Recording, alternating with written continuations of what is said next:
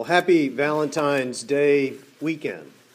Uh, Valentine's, of course, was uh, just this past Friday, and if you missed it, uh, you're probably in trouble with somebody. Uh, I saw a guy coming out of the store last night with a big uh, bouquet of roses and a box of chocolates, and I thought, now that guy is really wise. Uh, he waited until everything was like, you know, 75% off. but then I thought, no, he's really stupid. Um, I, am sure that uh, there was some compelling reason for all of that. But when I say the word Valentine, uh, what do you think about? Don't answer that. I, I, thought ahead of time. I wanted to be sure you didn't answer that because I would get all kinds of, of answers, I'm sure, uh, some that may not be all that appropriate. But uh, this is probably what comes into your mind uh, because that's what we associate with Valentine's Day. If you go to CVS or if you go to Walgreens or go to any store, um, pretty much after the, the day after Christmas, you're going to see a heart, and it's going to look like that. And uh, this really goes back, uh, I think, to around 1259. Uh, if you want to look on Wikipedia, look up heart and shape of heart, and you can uh, learn a lot more than you want to know uh, about this particular shape of the heart. But it seems to make sense that we would use this because it, we identify this with uh, romance or just uh, the kind of love that we have in relationships with one another. Uh, and it really would, it looks better than what you see on this next one. I mean, there's really no reason that uh, we would have that on a. Anybody get a card that looked like that? I mean, it just doesn't really speak to romance, does it? Uh, but that's the actual that's the actual shape of a heart. And so when we talk about our hearts, shouldn't we be thinking about the heart as it's you know the anatomical uh, image of a heart? Well, we really don't. Uh, when we think about shapes of hearts, we, we think about the one that's a little bit more beautiful. Well, as we've heard here in our text today, in this Sermon on the Mount, and we've been looking at the Sermon on the Mount for several weeks now, we have had these readings, and it's a long sermon. And it was during this time that Jesus was meeting with a crowd of people who were just gathered around him, and he is sharing with them these beautiful powerful, and yet, as we've heard today, extremely challenging words. But they're words that get at the heart. These are words that Jesus is using to help shape the hearts of the people who are out there in the crowd. He knew that there were some who were religious leaders and their hearts were shaped a certain way. He knew that there were people who had never, ever uh, been involved with any kind of uh, religious thought or uh, group. And he looks at them and understands that they have a certain shape of their heart. He sees people who are devoutly following God's ways and God's laws, and yet sometimes missing uh, the shape of their own heart. They're so focused on other people's hearts, they can't see what's going on inside of theirs. And so Jesus is taking a lot of different words and a lot of different approaches in his Sermon on the Mount to help them focus on the heart. A few weeks ago, we looked at the Beatitudes and all of the different blesseds that Jesus gives. Blessed are the meek, and blessed are the poor. And he goes all the way through and, and just talks about the, the blessing that God has for all of them. And the idea is that they would see it, that they would understand it, that they would receive it with their hearts. So Jesus does a lot of talking about the heart, but he contrasts it with the law. And if you look back here uh, in, the, in the scripture, he, uh, you see this, this going back and forth. Jesus says, You have heard it said, but I say. You've heard it said this in ancient times, but I say this. Or the law says this, but this is what I say. In Baptist life, uh, in, in fact, we, we are a, a non creedal people. You will never have to receipt, uh, recite our creed because we don't have one. Uh, we are way too rebellious and independent for such things. We have a confession, and sometimes, usually, we don't agree on that uh, either and it's not something that divides us or shouldn't divide us. But one of the things that is mentioned in the uh, Baptist Confession of 1963 is that Jesus is the sole criterion by which we interpret Scripture. Just a fancy way of saying that when we want to understand what God means, we hear it through Jesus. We don't interpret God through Paul directly, we don't interpret God through Moses directly. We interpret God through Jesus. We understand uh, in a very clear way what God wants us to understand through Jesus. And so we have a, a wonderful sermon that is here from Jesus that helps us understand that and helps us interpret what we believe God wants us to know.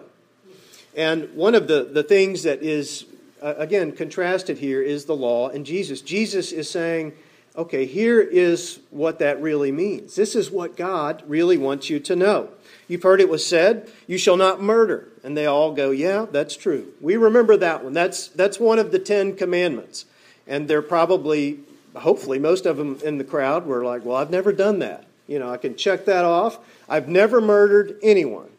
And just as they're thinking that, Jesus says, But I say to you that if you are angry with your brother and your sister, that kind of anger that makes you want to just reach out and strangle them, then you've already committed murder in your heart.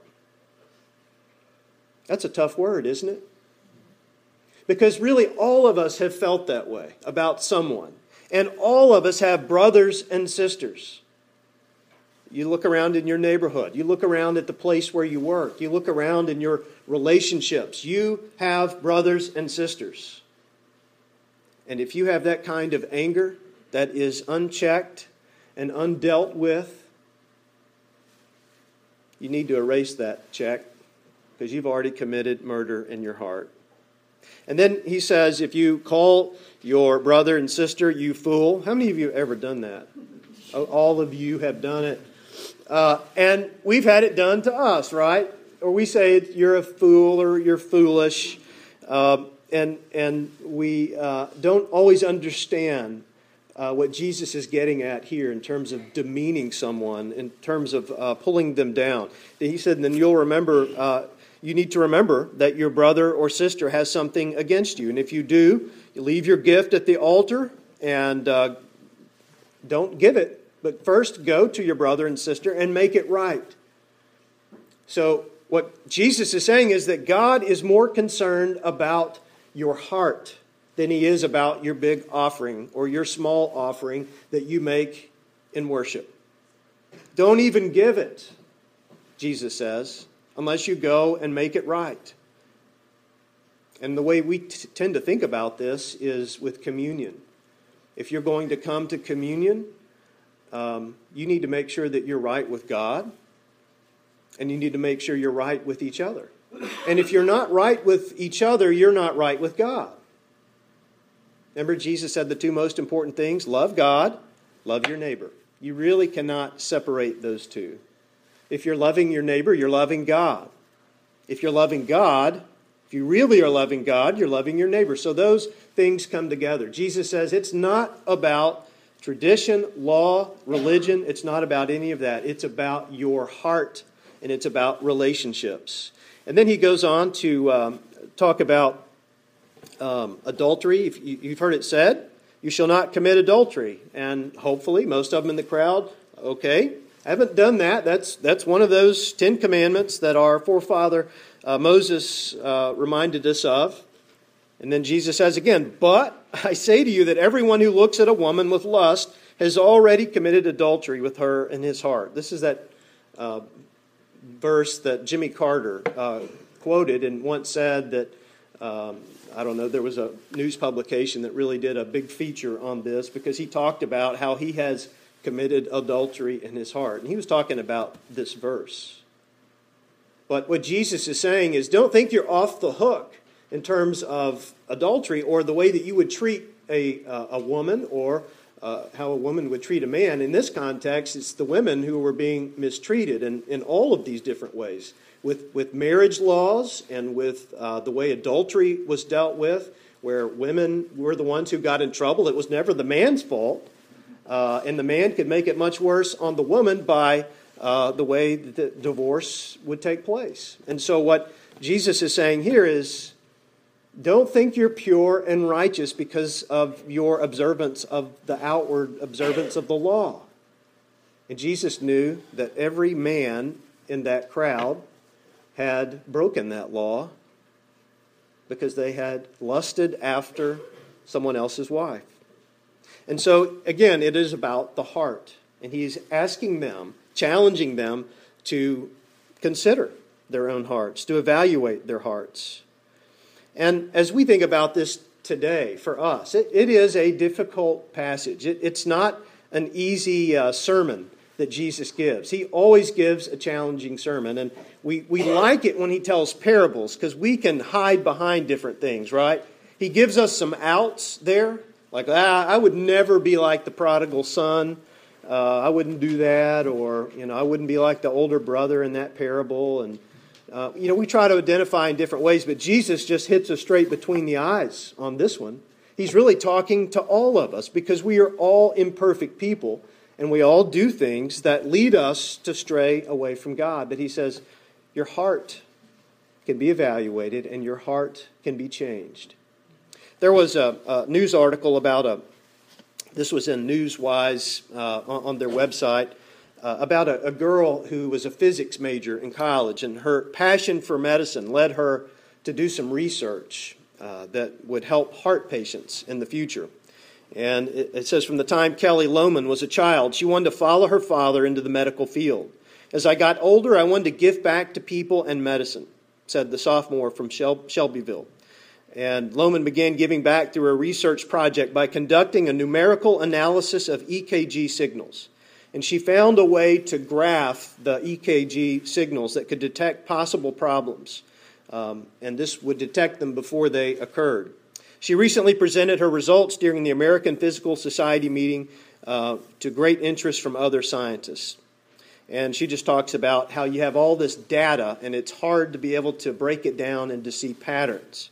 And she says it was very tedious work but also rewarding when she found a healthy person's heart creates essentially a straight line shape, while arrhythmia, EKGs, pulled from this whole research database, create an elephant trunk shape. It finds the smallest fluctuation and shows it, she said. There are other formulas, but they are not physician friendly. And she says ours is, our formula is. When you see this shape, such as the elephant trunk, it's the onset, and you can catch it now. And then she says, if you start seeing patterns, then you're doing something really right, or you're doing something really wrong. And isn't it great that we have this kind of research and we have this kind of science to help us understand when our hearts are getting sick and we can make changes before something very terrible happens. I think that's what Jesus is doing here. Jesus is performing uh, EKG on everyone who's out there in the crowd, and he is providing that for us as well to say, I want you to see that there you, you've got a good heart here. God gave you a good heart, but you can see that there are some fluctuations. There's some arrhythmia here that if it continues, you are going to have a heart attack. You're going to quit living, or you, are going to have some serious problems for the rest of your life. But there are some ways, Jesus says, that you can make sure that you, you can bring that back into rhythm and you can make sure that you are living a healthy life and that your heart is taking the right shape. And that's what we see here in this scripture. Jesus gives us this as a way for us to make changes and, a difference in our own life. So, my question for you is how is your heart? What is the shape of your heart? We've had a couple of heart attacks right here in the membership of our church just in this past week. And I uh, noticed that uh, John Henson died last night. Uh, and when Jenny said that, I thought I was having an out of body experience. John Henson, uh, my cousin, the son of Jim Henson, uh, we don't look anything alike. But 48 years old, we're almost the same age, but he had a massive heart attack and died. And, and as I was thinking about this uh, passage today and Valentine's and all that, uh, it just seems like there's been so much about the heart this past week. And I, I think it's a great reminder to us in a spiritual way, but also in a physical way, to make sure that our hearts are taking the right shape. Well, how do we do that? If you go to uh, the doctor, and one of our members had been to uh, the doctor this past week because of, of a heart issue and had a, a, printout. The, the doctor had printed out a, a, long list of things to do. And it was a little bit uh, positive. It, it wasn't all the things you shouldn't do, which you would assume it would say, but all the things you need to do. And the first one on that list was diet. Change your diet. Eat healthy things, eat fruits and eat vegetables, or maybe uh, it is true that an apple a day keeps the doctor away. There are things that we can do that will make our hearts healthier, even if they are sick. And for us as Christians, as followers of Christ, we need to make sure we're getting the right diet, aren't we? Don't we? What does your diet consist of? Now, if you ask me, I, I, I go to Sonic um, almost every day. I won't tell you what I get there, but I'll, you know, there's nothing on the menu that's good for you there. Uh, if I don't go to Sonic, I go to Burger King. If I don't go to Burger King, um, I will go to uh, uh, Church's Fried Chicken, um, or I will go to Circle K and just get a bunch of candy bars. Uh, I know that my diet is, is not a very good one, but it works for me. Uh, no, it does. It doesn't work too well, but if I'm going to make a change in my diet, I need to identify what it is that I'm eating that is not good for me. And then I need to identify what I need to eat that is good for me. What kind of substitutes can I provide in my own diet? And spiritually, you need to look at your diet. What is it that you are feeding on? What is it that you are allowing to come into your mind or into your, uh, your thoughts, into your heart, into your life that is clogging up the artery that God has intended to, to flow freely into your life, that connection, that life connection between God and you. What is it that is clogging that up? Maybe it's the things of the world. Maybe it's all of the worries and the anxieties. I've had a couple of conversations this past week about anxiety levels. And uh, I was awake last night with anxiety levels, just nothing. It was just silly stuff, but your mind starts racing. You know what I'm talking about? You wake up two in the morning, and and uh, usually it's a country song that's on my head, in my head, that I can't get out. But you start thinking about your day, and you start worrying about things. Maybe it's that. Maybe it is uh, some real worry about something going on in your life that you don't know what to do with. Maybe it's something relating to a relationship. Maybe it's about your job. Maybe it's just about you and you're too focused on yourself. Whatever it is, change that out and begin to put positive things. Take the words of Jesus from the Sermon on the Mount and just feast on them. Allow them to soak into you because they will, they will affect your relationships.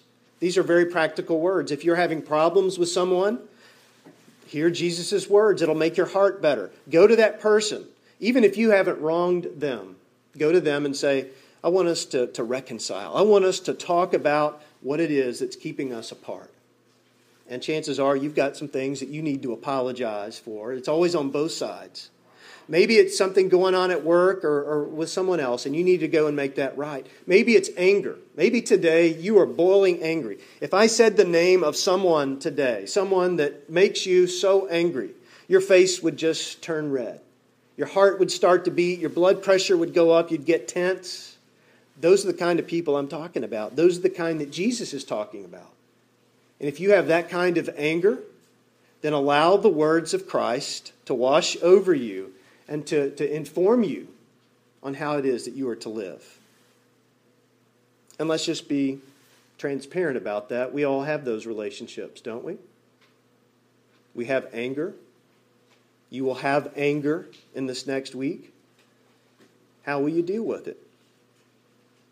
Well, it's not just about diet, but it, it's also about exercise. You need to exercise, right? Uh, let's all stand up and do. No, I won't do that to you. Any calisthenics. But you need to exercise what it is. You get all the healthy things in you. You get God's word and, and prayer and uh, you know just uh, if you're spending time meditating on the words of God or just spending time alone with God, then you work that out. You go out into the community, you go out into the various missional opportunities we have in the neighborhood or at work or at school, wherever you happen to be, and you exercise what you've learned. And I think the reason that the church in large doesn't make uh, a very big difference in our world anymore is because we're not exercising. We're, we're getting really fat with all of the stuff that we're taking in, and we do nothing with it. And that's Jesus' point here is it's not about all the, the stuff you're learning. It's about getting out and putting just even the most basic things, loving neighbor, into practice. And, and as you do that, your heart becomes stronger and stronger. And we need to do that. If you're not in a Bible study group, you need to be in one. But then you need to join a missional team so that you can uh, be involved in working that out. I see the Thompsons uh, over here today, and we talked uh, last week about the uh, homeless uh, boxes and kits that were put together. And uh, no one asked her to do that. She heard from God that this was something. She saw somebody who had a need and felt that connection that she needed to do it. So you don't have to exercise this week, you've already done it. Um, but to get out and to put all those things into practice, that's what God calls us to do. But also, it comes from checkups. If you want to have a healthy heart, you need to go to the doctor. Um, Charles, Charles, how often? Twice a year? Once a year? At least. At least. And uh, to have your heart looked at, especially if your heart has been sick, so that your doctor can help monitor that, so that you can uh, begin to work with a medical team to make sure that you are, um, your heart is getting better. And we need to do that with God. You need to do it uh, as much as, as possible, just to sit down and to think about and, and to open your, your eyes and your ears to what God has to say to you about your life, about your heart, and what you can do. Um, Bruce McIver was the pastor of Wilshire Baptist Church in Dallas for years and years, and uh, just a, a wonderful uh, pastor to that congregation and people he has passed on, but people continue to talk about him and his legacy. But in his book, and, and I love the title of his book, Stories I Couldn't Tell While I Was a Pastor. Oh, I could, I could write a long one. but stories I couldn't tell, he says, uh, from, uh, he's talking about his hospital bed on the eve of open heart surgery. Uh, Pastor McIver asked his cardiologist, uh, who was uh, Dr. Dudley Johnson, he says, Can you fix my heart? He was distraught. He was scared. Can you fix my heart? And the physician, known for being short, blunt, and to the point, said, Sure. And then he quickly walked away, and then it was time for surgery. And, and following the 12 hour surgery, this open heart surgery, McIver asked Johnson, In light of the blocked arteries that I had when I checked into the hospital, how much blood supply will I now have? I mean, how's this going to work? And he says, All you ever need. And then, just in, in his terse way, he again ended the conversation by walking away. Don't you love it when that happens? You have, wait, wait, I have more questions. Upon his discharge from the hospital, McIver's wife, uh, Luana, asked the doctor, What about my husband's future quality of life? I mean, is he going to be the same guy? Is he going to have that same quality of life that he had before? Johnson paused and then said, I fixed his heart. The quality of his life is up to him. And we remember the words that we heard earlier. You can choose life or you can choose death. Which one will you choose? Jesus picks up on that with the crowd that day, and he directs it our way here as well. You can choose the shape of your heart. What will it be? Let's pray. God, we thank you that you are a God who looks after our hearts. You know our hearts the best. You know everything inside of them and everything that you've intended for them to receive. We ask at this time that you would help us to be sensitive to how our heart is beating, that we would understand its status, and that we would do everything that we can to make sure that we are shaping it in a healthy way. We know that you're a God of grace and forgiveness, willing to cleanse us from whenever we do mess up and to take the things that block our arteries and clean them out with your divine love. We ask you to remind us of these things as we go into this week. In Christ's name we pray. Amen.